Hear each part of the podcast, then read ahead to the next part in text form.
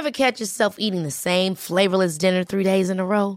Dreaming of something better? Well, HelloFresh is your guilt-free dream come true, baby. It's me, Gigi Palmer. Let's wake up those taste buds with hot, juicy pecan-crusted chicken or garlic butter shrimp scampi. Mm. Hello Fresh. Stop dreaming of all the delicious possibilities and dig in at HelloFresh.com. Let's get this dinner party started. Selling a little or a lot? Shopify helps you do your thing however you cha-ching. Shopify is the global commerce platform that helps you sell at every stage of your business. From the launch your online shop stage to the first real life store stage, all the way to the did we just hit a million orders stage. Shopify is there to help you grow. Shopify helps you turn browsers into buyers with the internet's best converting checkout. 36% better on average compared to other leading commerce platforms because businesses that grow grow with Shopify. Get a $1 per month trial period at shopify.com/work. shopify.com/work.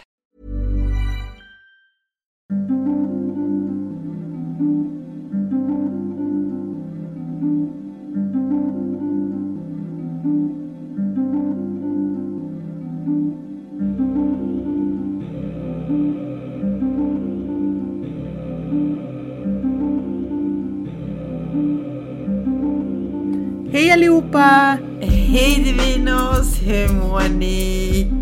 Äntligen är det söndag. Välkomna till avsnittet om skam. Yay! Idag vill vi tacka er, alla lyssnare, för att ni visar kärlek. Ja, Och speciellt tack till en av våra lyssnare som skrev världens kärleksbomb som bara, vi dog av. ja, så himla fint. Hon frågade om vi hade något tips på hur man kan handskas med att känna sig hudlös och att känna att man bara tar in, liksom att man inte känner gränser mellan sig själv och andra eller och så och vara extremt känslig. Och jag fattar ju precis vad hon menar liksom när hon skrev så. Hon frågade, men jag håller ju precis på att utforska det där själv med hur man gör. Men eh, det, jag tyckte det verkar som att hon pratade om eh, högkänslighet. Vilket är skitintressant. Så himla intressant att vi vill göra ett avsnitt om det. Ja, exakt. Och det är så sjukt för vi hade ju pratat om det också precis innan och så skickade hon det där och frågade så då bara uh-oh, nu händer det igen. Synkronisation. Verkligen, och det är så nice att, att någon skriver och ställer en fråga eller bara hör av sig och, och sådär. Så det känns skitnice. Så det här, eh, ja, det ska vi kolla in ännu mer och det kommer komma ett avsnitt väldigt snart faktiskt. Ja, ja men det ska det. Och det, det är skitkul för att eh, alltså det är typ, de säger att statistiskt sett så säger de att det är 20% av befolkningen som är högkänsliga. Eh, och hälften kvinnor, hälften män. Så det är ändå, alltså, det är ändå ganska många som går omkring och känner den här känslan som hon, vår lyssnare, skrev om. Så det är coming up. Nice alltså. Okej, Ja. men eh, idag ska vi snacka om skam. Ja. Nej, vi ska snacka om skam. Så here we go.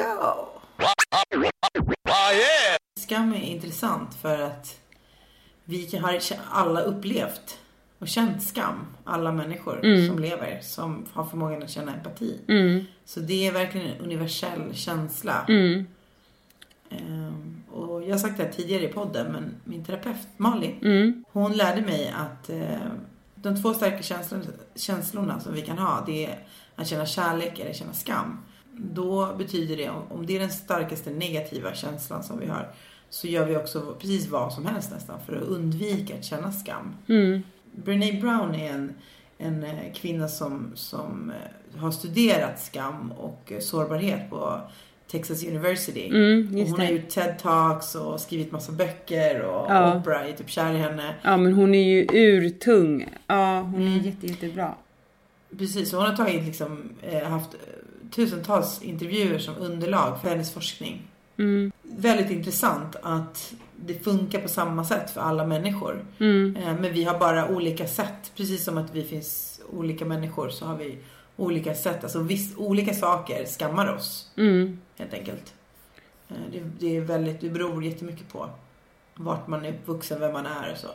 Just det. Ja, och det kan ju bero på vilka normer som gäller i samhället där man bor och vilka liksom kulturella aspekter man, man ska förhålla sig till och för det som är skamligt på en plats behöver inte vara det en annan plats. Eller så här, det som är skamligt för män kan ju behöva vara, inte vara det för kvinnor. Eller så här, åldersrelaterat och jag har tänkt jättemycket senaste tiden på hur vissa moraliserar kring saker och ting. Mm. Förut var det kyrkan som moraliserade eh, och det är en, så ett kvitto på status att man är moralisk. Mm. Men nu har vi hittat alltså, helt andra sätt att skamma. Det finns ju hur mycket shaming som helst. Ja, det finns ju fat shaming och mm. så här, kunskapsshaming. Mm. Eh, ja. Jag tänker på en sak som, eh, no offense, eh, vegans.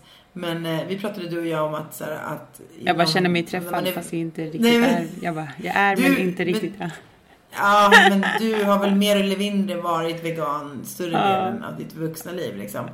Eh, kanske inte hundra procent men alltså du äter ju väldigt ja. mycket vegansk mat.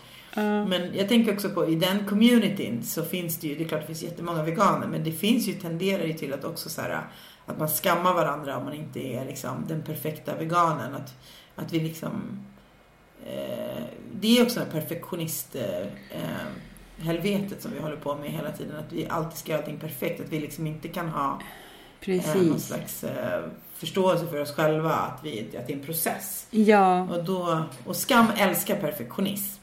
För ja. att vi kan aldrig vara perfekta. Så då känner man den här skammen att man inte liksom lever upp till förväntan. Och vi skäms om vi inte når upp till det. Och det roliga är att jag tror att när man säger skam så tänker man ju på att kanske skam skulle vara någonting Ja men typ så här som scenen i Game of Thrones när Cersei ska gå igenom liksom på gatorna och skämmas och alla bara shame, Just shame. Det. Så, alltså det är så jävla cringe att se det där. Man bara gud vad hemskt det skulle vara. Man tycker synd om henne fast man typ hatar henne egentligen. Ja. Och det är för att man, man kan verkligen relatera till den här känslan av skam. Ja. Och och, och ibland så tror jag att vi tänker på skam på det sättet. Att det ska vara så uppenbart. Så här, någonting från något, någon tid, svunnen tid.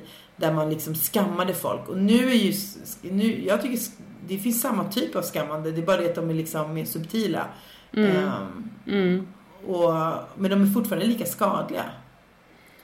Ja, alltså för vi, om vi tänker att vi, så här, vi utgår ofta ifrån att vi lever i eh, ett demokratiskt land och i ett fritt land eller i en kontinent som liksom står för fri, fria värderingar eller liksom eh, uttrycksfrihet och sådär. Att man ska kunna liksom få uttrycka vad man, alltså åsiktsfrihet och så.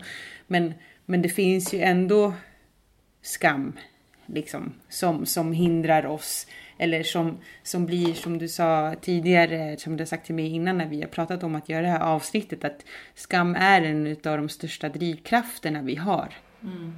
Eller att du undviker det.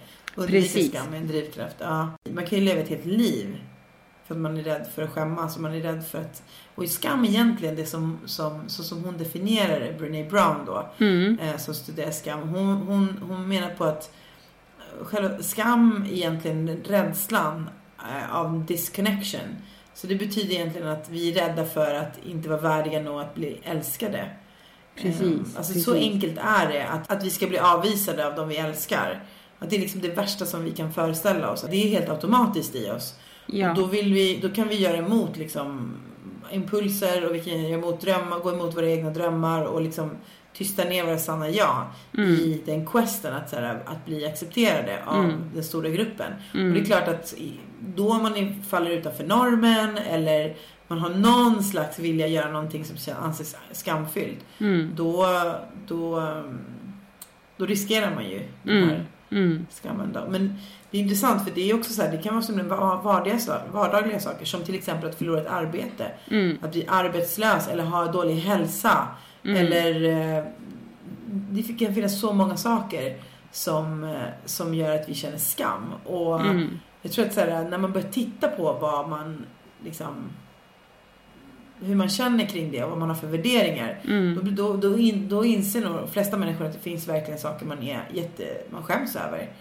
Ja, absolut. Jo, jag tänker också på det här för jag pratade med en kompis igår om så här, det här med, alltså i, i princip nästan allt som är typ att vara, definieras som svag är ju skamligt. Så typ den här en svag kvinna eh, eh, en svag, liksom att man inte är tillräckligt stark. För det, och jag tänker att det kommer från så här hela Eh, till alltså tribe-mentaliteten från början. Att vi tillhörde en klan, en familjeklan som liksom var no nomad, tog sig igenom liksom del efter del och man överlevde tillsammans och så här. Och där hade alla sin roll och alla skulle vara starka, eller vad man ska säga, inom situationstecken på olika sätt. Och var man liksom den svaga länken så, så är man typ som skamlig för, för den tillhörigheten, den grupptillhörigheten.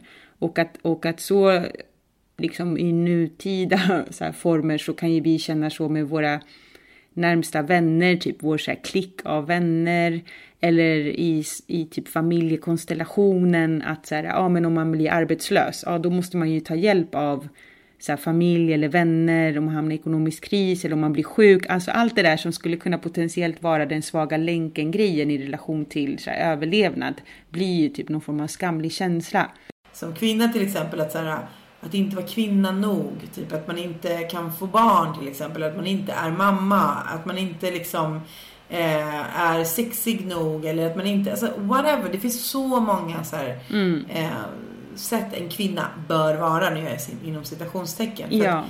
Och det, det är så här, det, det, hur kan det vara skamfyllt om man inte kan få barn till exempel? Det är inte, har du, programmerade du din kropp? Nej det gjorde du inte. Mm. Alltså, mm. Det är så saker som är bortom våra vår påverkan. Så här, du kan inte få barn exempelvis. Mm. Det är någonting så här, du kan inte påverka det. Mm. Men, men, men skammen blir ju stark när man inte pratar om den. Det är det, där själva kraften kommer ifrån. Att vi, vi håller det hemligt, hemligheter. Precis, precis.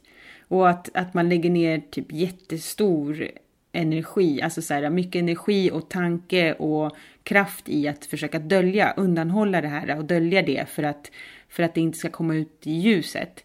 Samtidigt som att, eh, alltså så här, att bryta den här tystnaden, det där liksom kraften ligger. För då, då är det som att du så här, you set yourself free. Liksom, du, du, du frisätter dig själv samtidigt som när du blottar den skammen.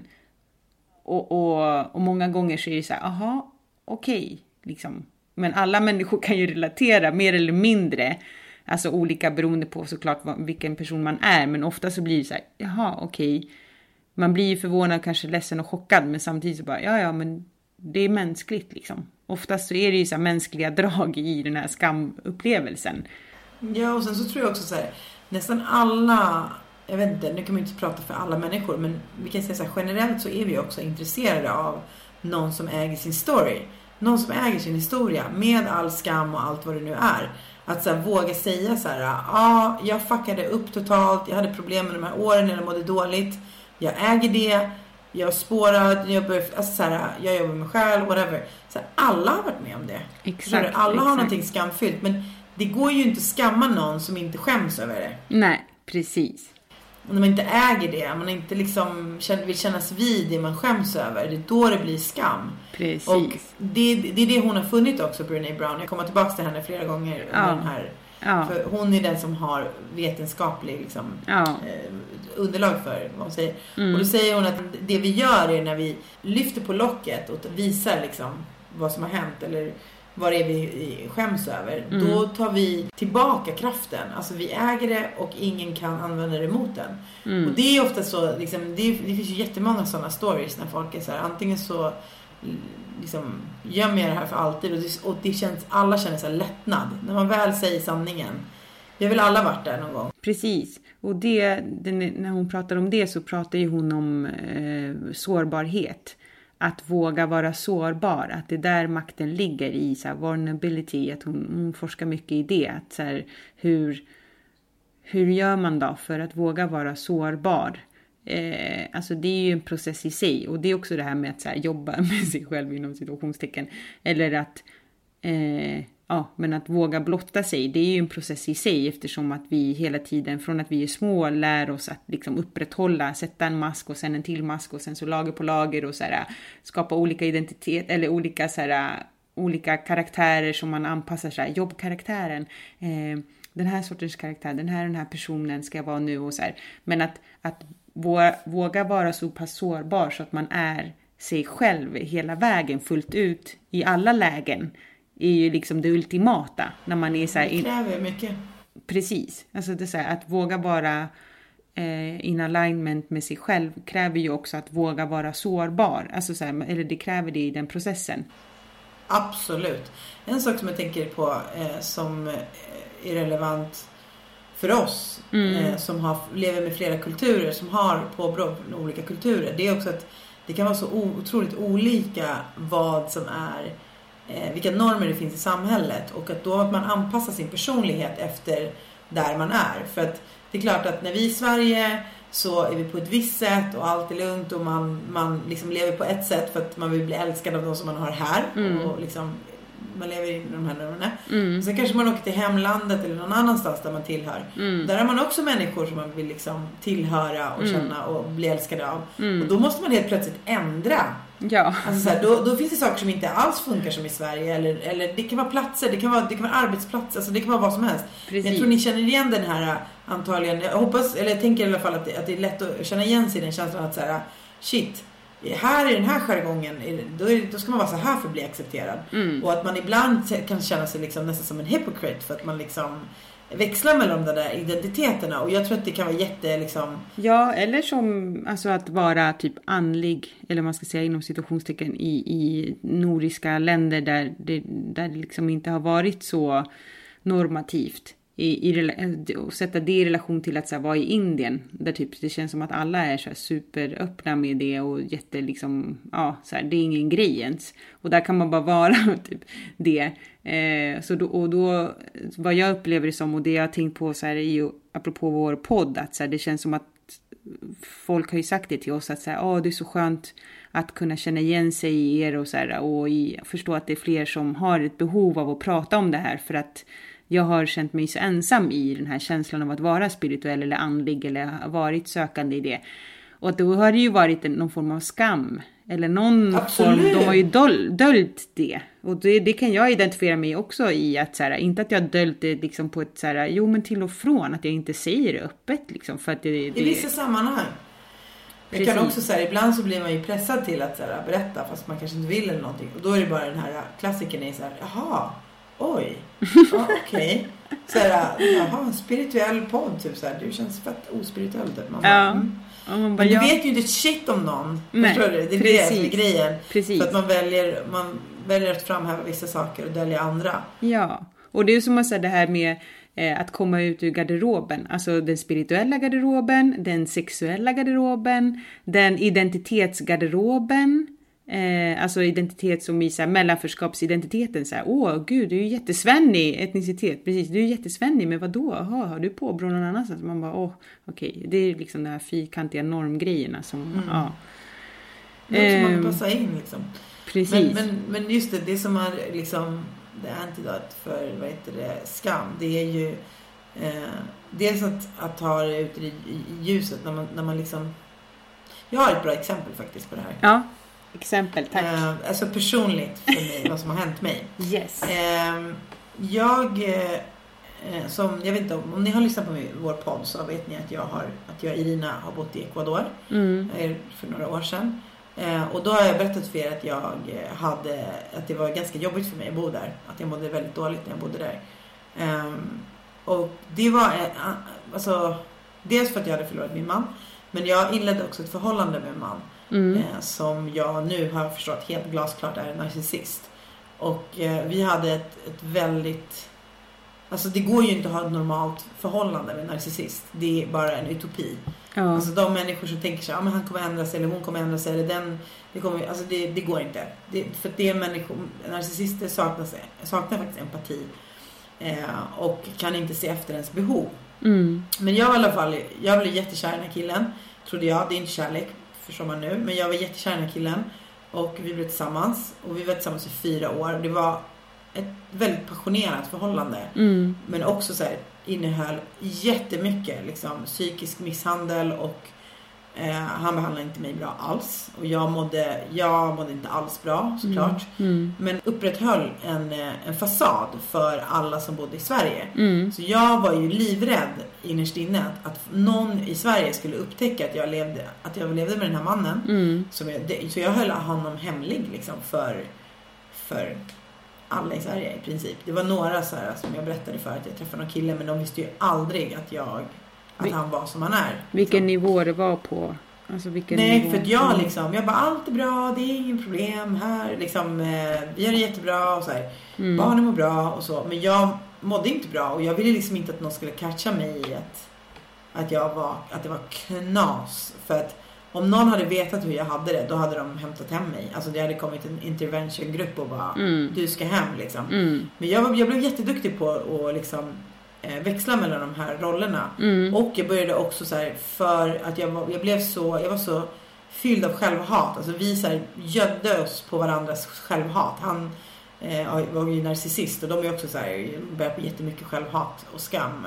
Eh, Mm. och eh, vi, alltså så här, utåt sett så såg vi ut som så ett perfekt par liksom. Men, Mm. men eh, alltså mellan oss så var det verkligen, det, var, det var, fanns liksom ingen riktig connection någonstans.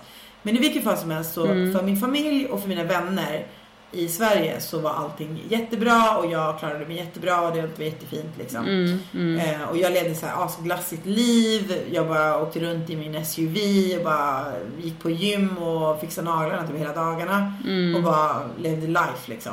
Mm. Eh, Vilket var, var jävligt bekvämt men alltså, ja, det var knas. Mm. Men i alla fall, vilket fall som helst så kom till, det kom till en punkt. Eh, år ett var det lugnt, två, tre, fyra. Till slut började så folk fatta att det var knas. Alltså Mm. min familj visste det och, och, och vi, jag ville inte prata om det. Så varje gång de tog upp det, jag åkte hem till Sverige på, på semester med barnen. Så jag bara, jag kunde alltså så här, skita i att gå på ett möte, jag kunde skita i att svara i telefon för jag ville inte att de skulle konfrontera mig Mm. om hur jag verkligen hade det. Mm. Eh, men i vilket fall som helst så eh, det kom ju till en punkt också när jag bodde i Ecuador att jag så här, jag bara, jag jag var inte rädd för honom fysiskt men jag vi- visste hela tiden att om jag utmanar honom eh, då kan han bli våldsam. Eller jag tror det i alla fall. Jag vet Mm. inte. Liksom. Men jag var ju väldigt liksom submissive vilket är helt sjukt att tänka att jag har varit Mm. submissive som är en väldigt liksom bestämd person. Mm. Eh, Men eh, det är också en sån grej som man måste förstå att så här, när man, vem som helst kan bli hamna under liksom en Exakt. narcissist. Det har ingenting, det, det, folk tror att det är svaga personer, det är inte det.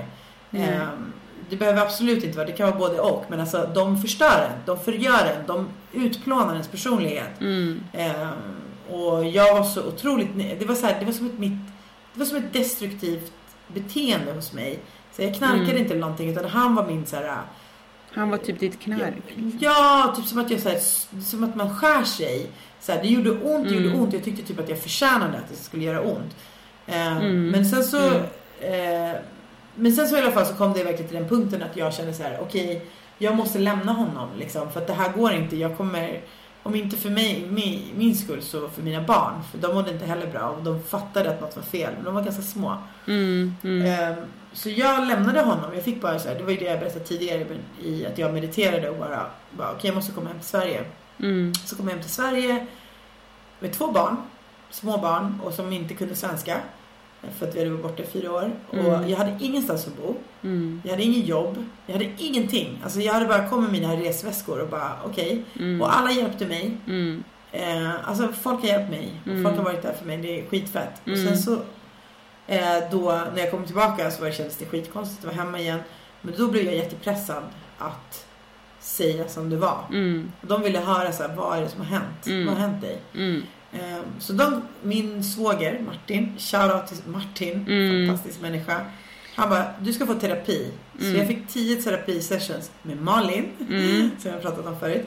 Och big Eh, shoutout till henne också. Ja, big shoutout till Malin. Alltså. Jag träffade henne i Vemdalen faktiskt. Hon är helt underbar. Men eh, då i alla fall, och, och, och då, Malin lärde mig, hon sa det, hon bara det här är, liksom, du måste berätta för dina föräldrar vad som har hänt. Och jag bara, lyssna, det är inte det att inte jag vill. Det är att om jag berättar det här, då kommer jag dö. Jag tror inte du förstår, alltså jag kommer dö om jag berättar det här. För att jag skäms så mycket över att jag har hamnat i en situation att jag har låtit en man, alltså jag är feminist, jag är självständig, jag har eh, pondus. Alltså jag, här, jag är inte en person Mm. som låter mig så här, brytas ner av en narcissist, psykopat, idiot, dude liksom. Mm. Det är inte vem jag, den jag är och jag kan Din inte berätta självbild för stämde inte överens Ja, med liksom, den Exakt. här och den skammen var ju så extremt stor. Liksom. Den hade ju uppslukat dig. Alltså, eller så här, drivkraften hade ju varit så stark. Och jag bara liksom... Så hon sa det, hon bara, hon bara, du kommer berätta. Hon bara, på den tionde session som vi har så ska du berätta för din familj vad som har hänt. Och jag bara, Malin du kan inte göra så här mot mig. För jag bara, jag är höjdrädd. Det är extremt höjdrädd. Det är som att du ställ, sätter mig på högsta liksom, byggnaden i världen och ber mig stå vid kanten och hoppa. Alltså så här, jag vet att jag kommer dö. Mm. Och, och, och, och jag, vet, jag vet att jag, när jag sa det så, så, här, så tänkte jag så här, jag bara, jag vet ju att inte jag kommer dö av att säga några ord. Men det kändes så, så jag blev så stressad. Alltså mitt adrenalin bara pumpade liksom. Och jag bara, jag blev helt liksom svimfärdig av tanken att berätta allt det här. Mm. För liksom alla Mm. eh, i Sverige. Eh, alla som inte visste om det, fast som kände mig. Jag kände, mig falsk också. Mm. Att jag hade levt ett liv och inte berättat sanningen för alla liksom. Mm. Mm. Men sen så gick jag i terapi och så bearbetade vi det här lite, liksom lite i taget. Och på den tionde session så berättade jag Mm. för min familj. Alla satt så här, vi satt liksom i ett rum. Eh, och jag sa som det var. Jag berättade om honom, jag berättade om hur liksom eh, och sen bad jag om, att, att, om, om liksom förlåtelse till hela min familj för att jag hade ljugit och liksom hittat på grejer för att undvika att de skulle liksom komma, jag ville inte att de skulle komma till Ecuador, jag ville inte att de skulle se vad jag gjorde så att jag liksom nästan in mig i värsta härvan. Mm. Eh, men sen när det, och det är precis som Brené Brown säger, att när man, när man liksom, när man har pratat om det och sagt som det är, då försvinner skammen. Mm. För de älskade mig fortfarande. Mm, Alltså, mm. om inte mer, Mm. för att jag var ärlig. Eh, och, och det var så jävla skönt. Alltså det var så skönt att bara säga så här. Det här hände mig. Det är okej. Alltså, Mm. jag, det, mitt värde är egentligen inte att det hände mig. Liksom. Och, det, och det har jag lärt mig så jävla mycket om. Och, Mm. och det har också gjort att jag typ, jag har inga hemligheter längre. Nej. Jag har inga hemligheter. Alltså så här, jag säger, om, det är därför jag är, folk är såhär, shit du är så ärlig, så hård. Det är för att jag, jag kommer aldrig med en hemlighet i hela mitt liv. Typ. Nej. På det Nej. sättet. Jag kan vara privat och ha saker, hålla saker för mig själv. Ja, visst. Är också in, ljuga- att ha integritet på Exakt. ett annat sätt liksom. Jag har Ja. slutat med det. Jag, just, jag bara, det här, det här det är för, för det är för tungt att bära. Mm. Du låser upp så mycket energi att hålla, behålla en hemlighet liksom. Mm. Och folk kan leva med hem, familjehemligheter. Alltså det finns hur mycket som helst. Ja. Och bara hur starkt det är liksom. Mm. Eh, hur man kan drivas till ännu värre saker. Liksom. Men det är min personliga liksom. Eh, och det var så jävla skönt. Och nu kan jag verkligen berätta för folk liksom. Mm. Jag kan säga det helt. Jag kan bara, jag var tillsammans med en narcissist och jag mådde skitdåligt. Och folk bara, va? Liksom. Mm. Men det är sant, det hände. Och Mm. det blir inte liksom, men han har ingen makt över mig överhuvudtaget längre. Alltså jag, det, det är helt bortblåst. Och det, bort, det blev bortblåst Mm. när jag berättade om det. När du när jag bröt uttalade de orden. tystnaden. När jag bröt tystnaden så försvann hans, alltså han har noll påverkan på mig. Alltså jag tycker synd om honom, jag tycker han är patetisk liksom. Mm. Mm. Eh, Men, men, eh, men det, ja, det är i alla fall min så här, men det, det är ganska, den är ganska så dramatisk. Det finns ju mycket mer vardagliga gud, saker. ja. Liksom. Gud ja, den var, alltså det, den är ju fortfarande när du berättar nu är det ju som att jag, jag minns här, de gångerna när du och jag pratade om, om det här och det var, alltså det är ju, men just att det, det är ju något så extremt stort i att Eh, och nu när jag pratar om det här så typ känner jag att det vibrerar på min så här, kommunikationschakrat. Nej men du vet så här, att det, det känns så Ja. starkt och så stort. Jag vet Ja. inte hur du upplever det men att prata så här, uttala ord kring en så stor så här, skamfylld eh, känsla är det är så himla releasing. Alltså det är så Ja. himla så här det släpper så mycket och det är så underbart samtidigt som att som du säger det är så här den här äh, jättesköna underbara känslan av att känna sig så fri och lättad är också så himla nära skräckslagen liksom Mm. Ja, gud, ja. panik, panik över att här, inte kunna kontrollera någonting. Att bli, sätta sig i en så extremt sårbar position och Mm. inte veta hur man ska kunna kontrollera den. Men man överlever ju. Man överlever. Man klarar det Man ju. gör det. Ja. Och sårbarheten är ju liksom på något sätt... Eh, alltså sårbarheten är, ett, så här, det är en risk liksom. Mm. Att det är så här, att du exponerar dig.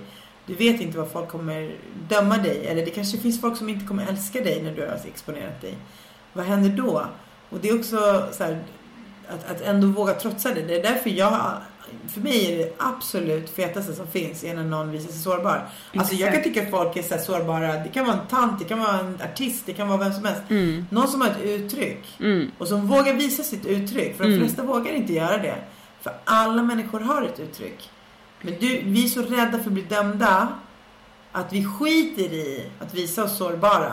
För den Exakt. rädslan, skamkänslan där är större. Exakt. Och, och, men, men, men sårbarhet är också, det känns fett skönt. Mm. att göra det och vara sig själv och vara autentisk liksom. Mm. Mm. Så det, de två grejerna ligger nära varandra. Det är Verkligen. så jävla intressant.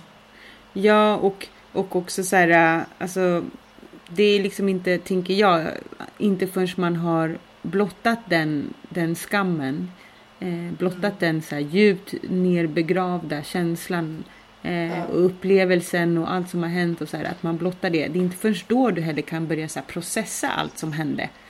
För det är ju så mycket som Exakt. ligger bakom. Men det är inte Exakt. du släpper den första, liksom, det är lite som en dominoeffekt. Det är inte förrän du släpper första som så här, drrrr, allt annat Ja. bagage. Första steget! Det är det här vi pratar om. steget, exakt. Det handlar bara om att våga en gång. Mm, precis. Jag vågade inte första poddavsnittet. Mm. Nu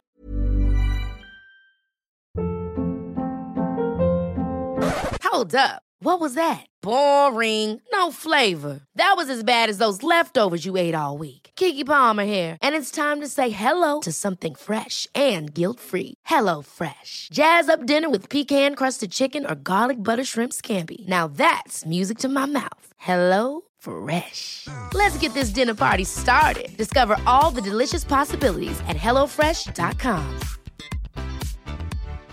One size fits all seems like a good idea for clothes until you try them on. Same goes for healthcare. That's why United Healthcare offers flexible, budget friendly coverage for medical, vision, dental, and more. Learn more at uh1.com. Quality sleep is essential. That's why the Sleep Number Smart Bed is designed for your ever evolving sleep needs. Need a bed that's firmer or softer on either side? Helps you sleep at a comfortable temperature? Sleep Number Smart Beds let you individualize your comfort so you sleep better together. JD Power ranks Sleep Number number 1 in customer satisfaction with mattresses purchased in-store. And now, save 50% on the Sleep Number limited edition Smart Bed for a limited time. For JD Power 2023 award information, visit jdpower.com/awards. Only at a Sleep Number store or sleepnumber.com. Gud, jag kan faktiskt inte sluta prata. Alltså, Ja, ja, ja, Det, ja. så här, det handlar ju bara om, om här, första grejen. va, Okej, jag, jag tänker berätta det här för dig. För det är också så här, någon slags respekt i att, Exakt. att berätta, säga som det är. Att det är någon slags respekt för sig själv. Och någon slags Självrespekten. compassion för sig själv. Att man bara, Mm. jag fuckade upp eller jag, eh, jag är inte perfekt. Men jag Exakt. står här ändå. Ja. Liksom. Jag står här och, och om du älskar mig eller inte eller accepterar mig eller Mm. ser mig så, så står jag fortfarande här. Mm. Det är så jävla... Jag blir rörd. Jag blir väldigt berörd av, av sådana situationer. De kan finnas i det stora och lilla liksom. Ja, gud. Och jag, alltså, di- din historia är ju så extremt eh, stark. Alltså, den är ju så här, den... Jag tror, jag, eller jag känner, den kommer ju liksom aldrig sluta beröra.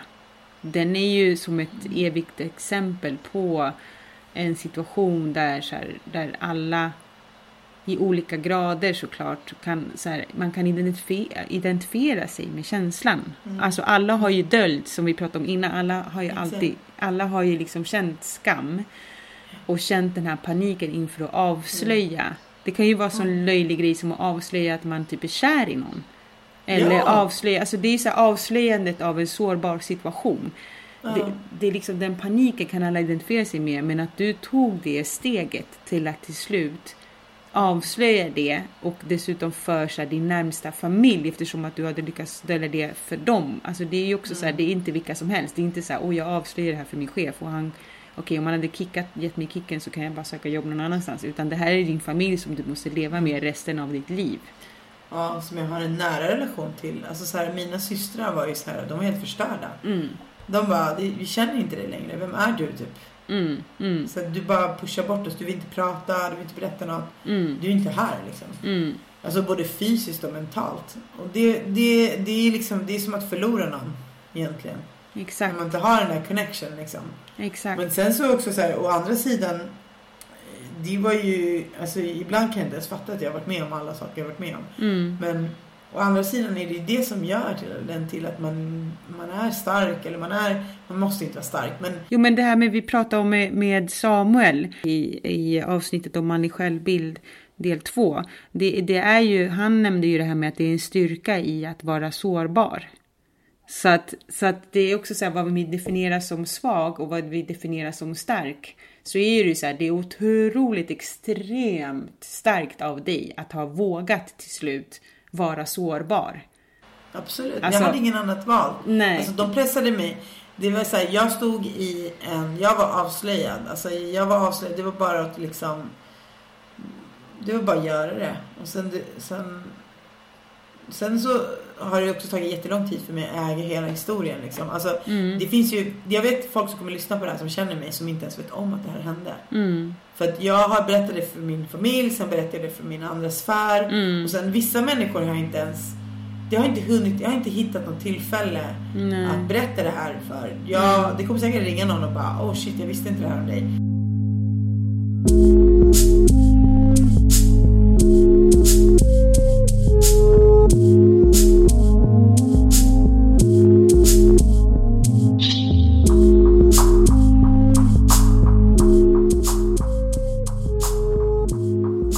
Alltså jag kände bara då att så här, det enda jag kan göra är att lyssna.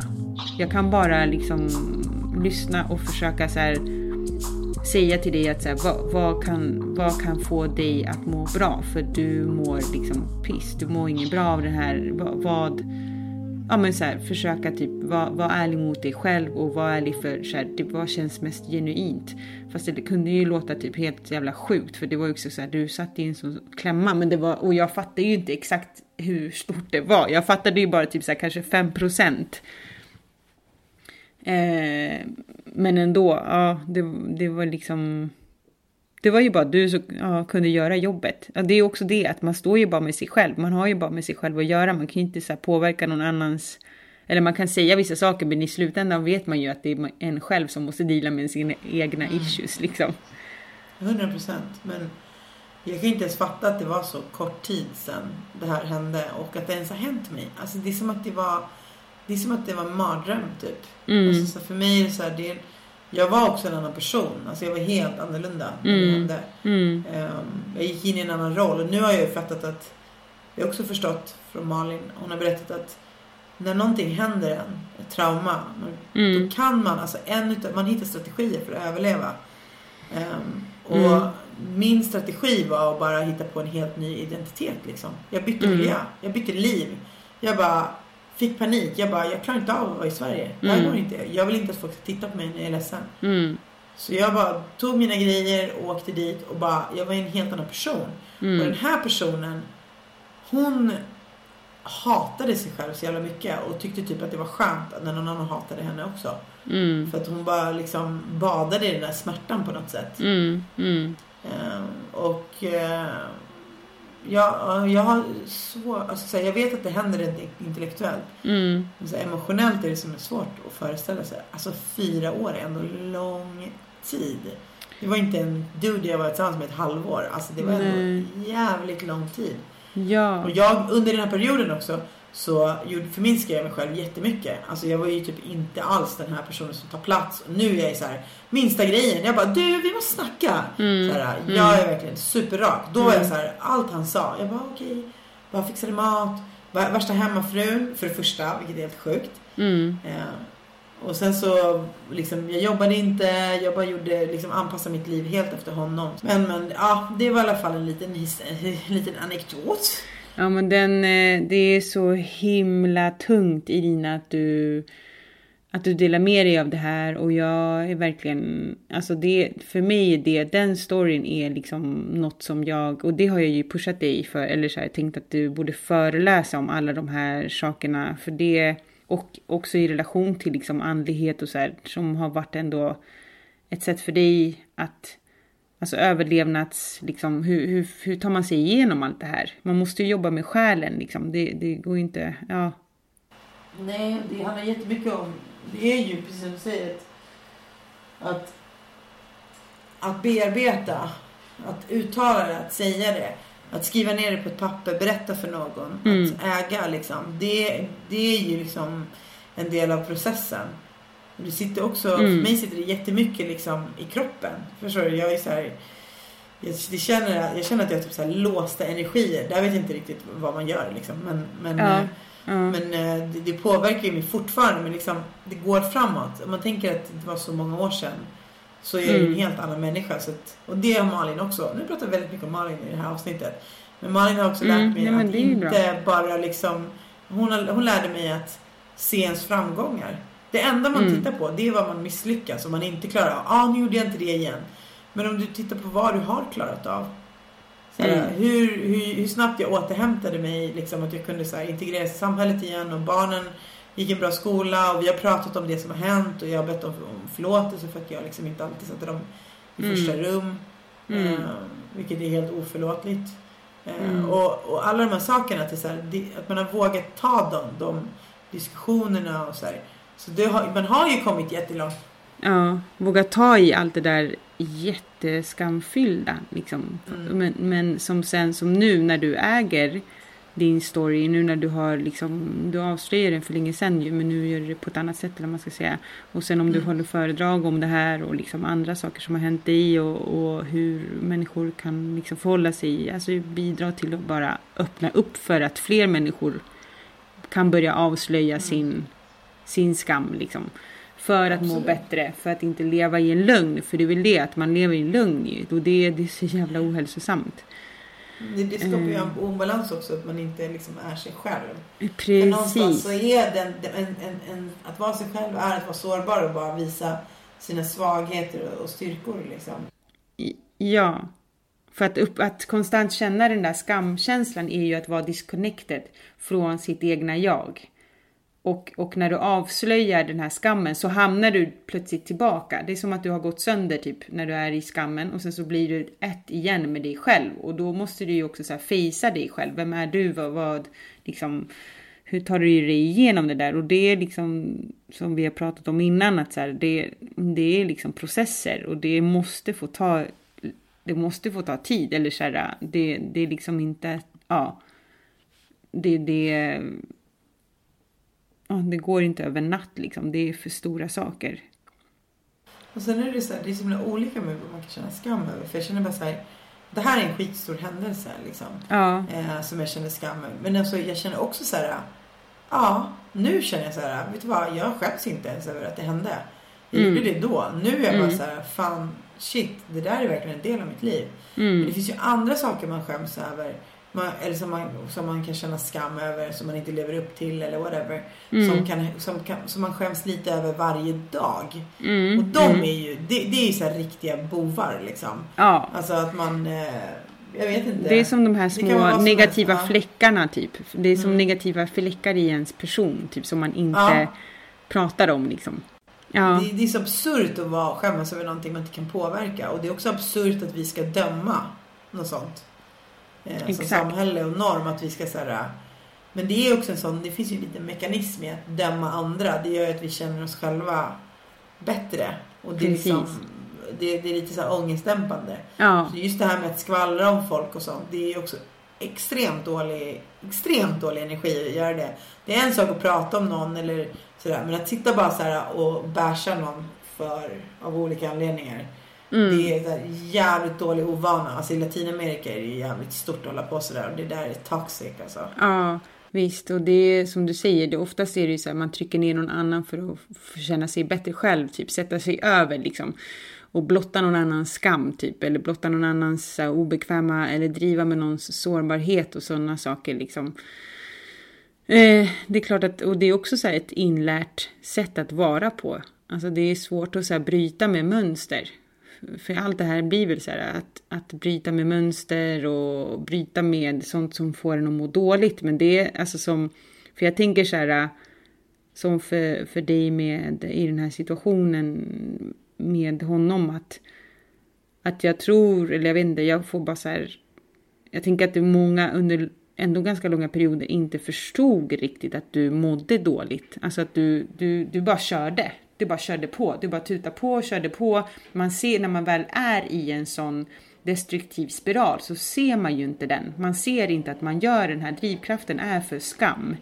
Som i så här vardagliga situationer också som typ att, ja men eh, inte, vad vet jag, så här, ha mens och typ ja, ska gå på dejt och bara, åh, hur ska jag säga det här, ska jag inte det, ska jag, åh, ska jag skita i att gå på dejten eller För det, det är något så här, man vill inte blotta sin skam som är mensen liksom, för att det är så här, det anses smutsig och bla bla bla och ska jag ligga eller inte? Ja, det kanske kan verka som en ganska löjlig grej, men det är ju något i så här. Nej, nej, nej. Bara i den situationen du precis beskrev. Ja. Så finns det ju så många potentiella skamsituationer liksom. Precis, precis. Eh, och, men eh, hon, Brené Brown pratar också om shame eh, resilience. Ja, det är sättet att liksom kunna hantera eh, skam mm. och undvika skam. Alltså att ens känna skam. Mm. Dels handlar det mm. om att så här, till exempel om du att, att separera, alltså att, att ens självvärde inte handlar om det man skapar till exempel. Mm. Det är ju så perfektionist, alltså så här, vad heter den, eh, duktiga flickan.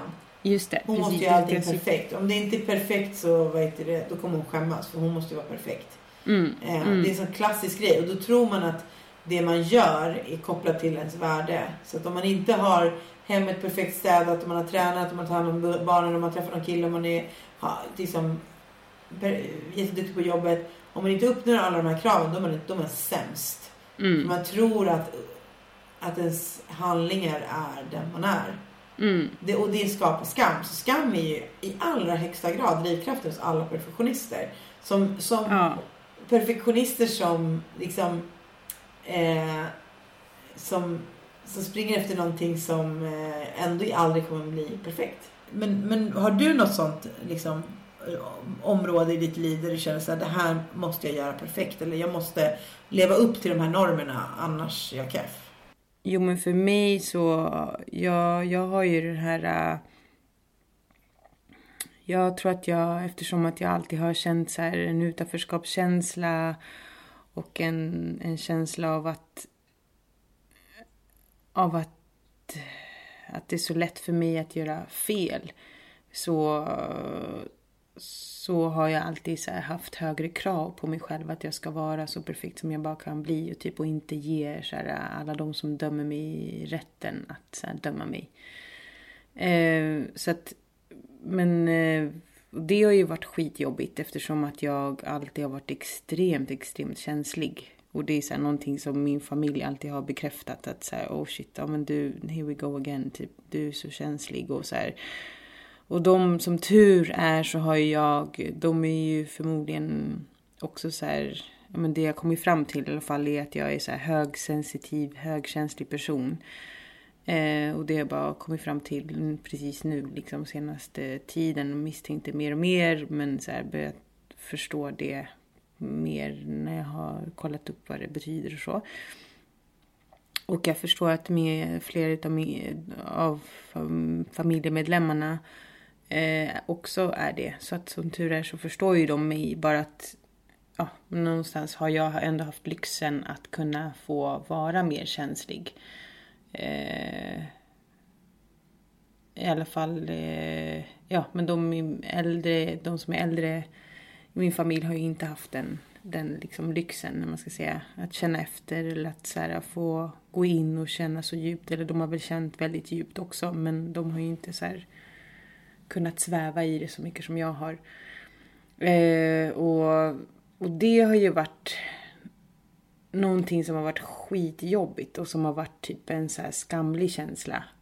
Att, eh, att vara så känslig. Det har funnits en så här skam i det. Eh, och att älta saker och att inte förstå sig på eller att processerna blir så långdragna, alltså utdragna och sega och så här. Det tar, saker och ting tar så himla lång tid eftersom att jag processar saker så himla djupt och så. Och det kan ju vara allt från att processa, liksom att uttrycka min konst, alltså, eller att uttrycka mitt, eh, eh, ja men mina idéer, mina drömmar, ja men hela mitt vara egentligen så här super eh, jobbigt att, att uttrycka. Typ. Samtidigt som att jag fattar och har fattat mer och mer ju äldre jag blir att det ligger en styrka just i att uttrycka allt det här. Att vara fullt ut den känsliga personen liksom. Eh, men jag har ju försökt täcka över den här äh, skamkänslan över att vara så känslig för det typ, har inte varit tillåtet liksom. Det har inte sett som någonting fint. Så då har jag täckt, täckt över det med att så här, äh, med att vara rapp och med att vara liksom ja, eh, smart typ inom situationstecken så här, att man ska vara klipsk och smart och så här, ja, kanske rolig och underhållande och ja, och sådär. Och omhändertagande också. Omhändertagande och inkännande och när man är så eh, högkänslig så blir man ju väldigt lätt överstimulerad vilket gör att man eh, Många av oss tenderar till att vilja isolera sig själva och ha så stora behov av att vara ensam. Och det har ju också varit liksom en grej som man inte så här, som inte är så normaliserat utan så här, man ska vara så himla öppen och utåt och utåtriktad och så här, social och allt det där. Eh, vilket jag har lyckats vara men samtidigt så är det så här, jag har försökt, jag har överansträngt mig typ.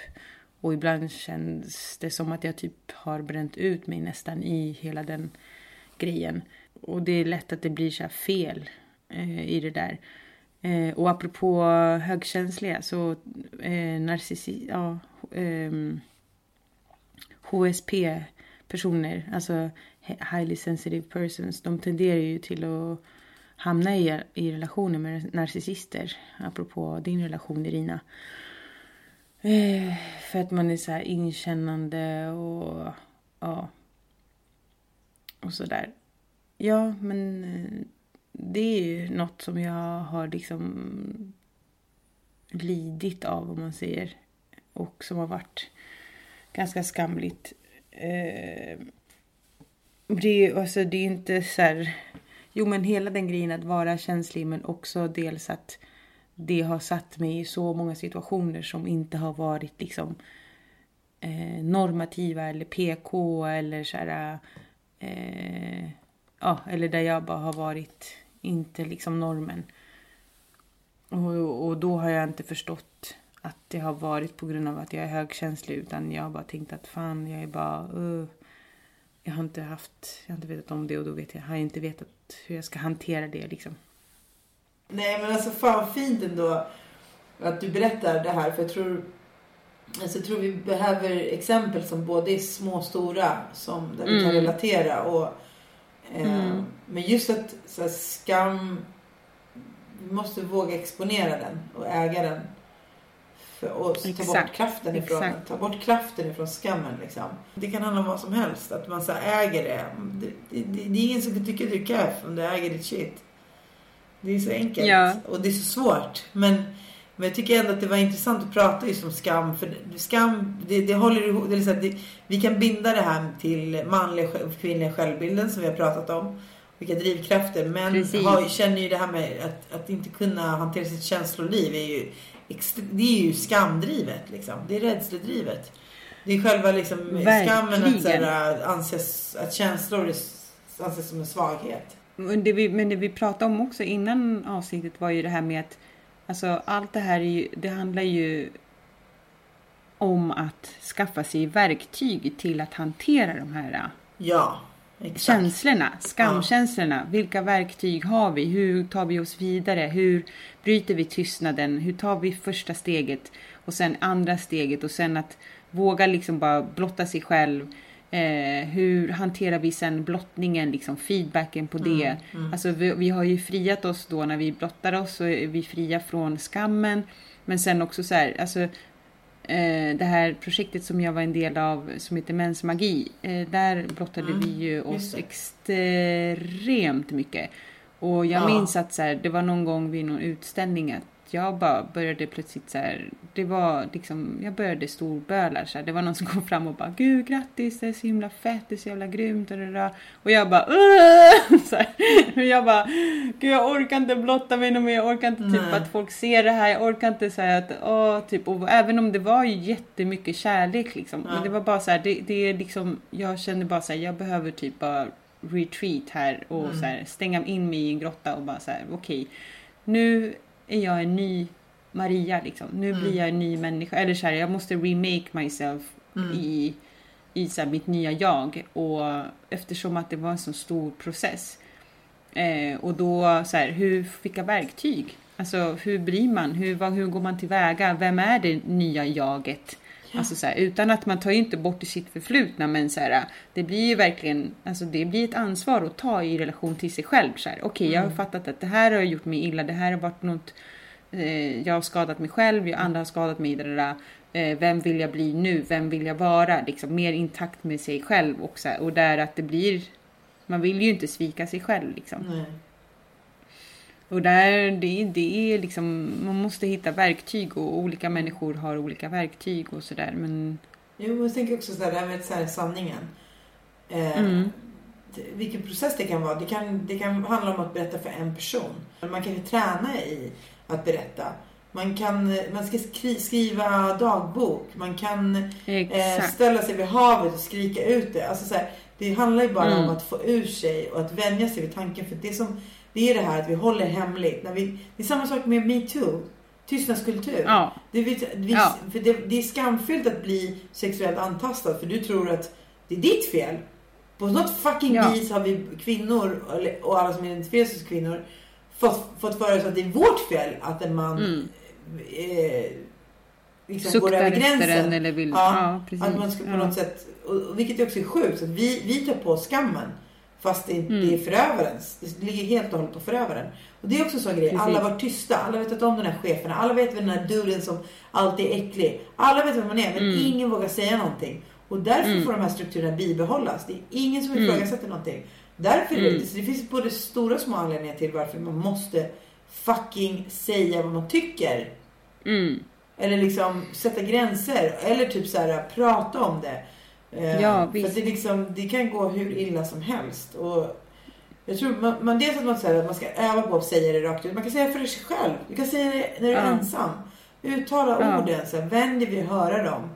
Och, och säg den här historien om och om igen. Man ska, sen ska man inte leva sin skam liksom. Men, men man ska Mm. ändå äga den. Och det, det försvinner. Och sen så tror jag också att man ska separera att man är inte man är inte patetisk som människa utan man har liksom jag vet inte, man har begått misstag eller vissa saker kan man inte rå för. Alltså man måste ha fan lite mer kärlek till sig själv liksom. Ja, Ehm. men också det är jätteviktigt det här med att så här, särskilja på person och handling. Att tänka så här, det här var någonting jag gjorde, men min person står kvar. Liksom. Det här tillhör något förflutet, det här tillhör någonting som jag inte vill upprepa. Nej men du tar här, jag kan avslöja vad jag gjorde, men jag kan ta an- precis, man tar ansvar för det. Jag vill inte dölja det. När jag blottar det så måste jag också börja ta ansvar för det. Och hur går jag vidare liksom?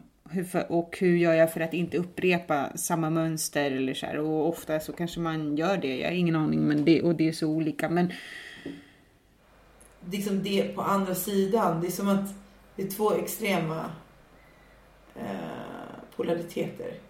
Som mm, på den ena så är det skam och det är så jobbigt. Och så bara Mm. liksom när man tar fram det här då man skäms över in, ut i ljuset då försvinner all kraft. Helt plötsligt är det någonting som Mm. gör dig stärker dig. Så det är också en sån Mm. grej man kan tänka att så här, det är som att liksom ta medicin eller bli opererad. Det är fan inte kul att bli opererad men du blir frisk Mm. sen antagligen. mm, Alltså det är Mm. någonting liksom, det är skitjobbigt men det går och du överlever. Alltså så här, börja titta Mm. på så här, vad man skäms över så man kan belysa det och göra någonting åt det. Det är också en sån jätteviktig punkt tror jag. Eh, Mm. För att, för att eh, ja, och att vi måste fucking sluta skamma. Jag tycker vi pratat mer Mm. om det också så här. Vi, vi, man, man, man bara liksom inte slutshamear och fatshamear och alltså shamear folk för, på sociala medier för att de inte är tillräckligt woke eller eh, man shamear folk Mm. för precis vad som helst. Det ja, knowledge shaming liksom. Ja, att man, så här, man ska veta allt eller man ska, man ska vara politiskt korrekt i det, in i det minsta. Det är klart man ska vara politiskt korrekt. Mm. Mm. Ja, nej men jag tänker på så här det här med podden, alltså att vi kanske kan, kan framstå som att så här, vi typ, vi sitter på alla svar, vi Nisch. sitter på all, alltså det är ju verkligen, jag tänkte att det kanske är viktigt att säga någon gång under något avsnitt eh, att, eh, att jag menar vad fan, Verkligen inte. Nej, alltså vi, vi försöker ju såklart säga bra saker. Men det är ju inte som att vi inte är i våra processer. Det är ju inte som att vi är helt så här wow wow. Tack för att du tog upp det för att alltså på, på riktigt Divinos, jag ska berätta för er. Alltså Maria, Divinos! Maria och jag har haft meltdowns, alltså så många meltdowns liksom. Att man tappar det och man bara, alltså jag kan inte fatta att jag har en podd om det här och fortfarande mitt liv är knas liksom. Eh, alltså inte knas, men alltså det händer grejer. Man är i processer och man mår dåligt eller man mår bra eller man Ja. stöter på något hinder eller liksom man strugglar med Precis. någonting liksom. Man har alltid någonting som sitter fast liksom. Men att Ja, det är så här, det är, vi är inte på något sätt perfekta. Vi, det enda vi har valt är att prata, hålla de här konversationerna öppna. Så vem som Ja. helst kan lyssna. För att, dels för att jag, jag när jag var i de här perioderna så jag mådde så dåligt så alltså det var en livboj för mig att höra hur andra hade det. Hur andra hade tagit Mm. sig vidare sådär. Alltså det var så här, äh, Mm. jag fick näring av det. Och då tänker Mm. jag att även om, och, och, jag menar, den feedbacken vi har fått så har folk uppskattat den Mm. coachen liksom. Men vi sitter inte inne på något svar. Vi sitter bara och surrar. Så det har varit skitnice med dig Hasse som vanligt. Ja, Surrish som med dig. vanligt. Bra Yes. Mm. ämne, bra, bra surr. Lite läskigt som vanligt. Men hej. Vad ska hända? Ja, eller hur? Vad ska hända? Vad ska hända? Ingen ska sluta älska mig. Alla älskar mig. Det ska jag. Alla! Eh, Hooka med oss, eh, hör av er på Instagram, Divina Surret. Och eh, annars så kan du mejla till oss också. På det Kanske skriva in, kanske ha en fråga eller någonting sånt där. Då kan ni svara för vi är väldigt, väldigt kärleksfulla. Alltså, till exempel. Ja. Så kan man väl säga. Så säga. Puss och kram Puss och allihopa! Må bra! Kärlek alltid!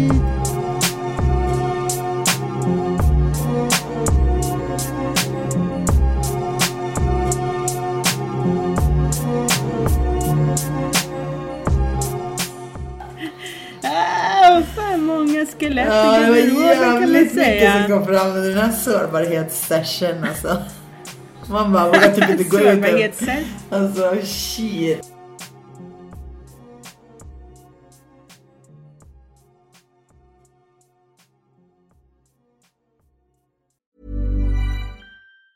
Ever catch yourself eating the same flavorless dinner three days in a row? Dreaming of something better? Well, HelloFresh is your guilt-free dream come true, baby. It's me, Gigi Palmer. Let's wake up those taste buds with hot, juicy pecan-crusted chicken or garlic butter shrimp scampi. Mm. Hello Fresh. Stop dreaming of all the delicious possibilities and dig in at HelloFresh.com. Let's get this dinner party started. Hey, it's Paige DeSorbo from Giggly Squad. High quality fashion without the price tag. Say hello to Quince. I'm snagging high-end essentials like cozy cashmere sweaters, sleek leather jackets, fine jewelry, and so much more. With Quince being 50 to 80% less than similar brands. And they partner with factories that prioritize safe, ethical, and responsible manufacturing. I love that. Luxury quality within reach. Go to quince.com slash style to get free shipping and 365 day returns on your next order. Quince.com slash style.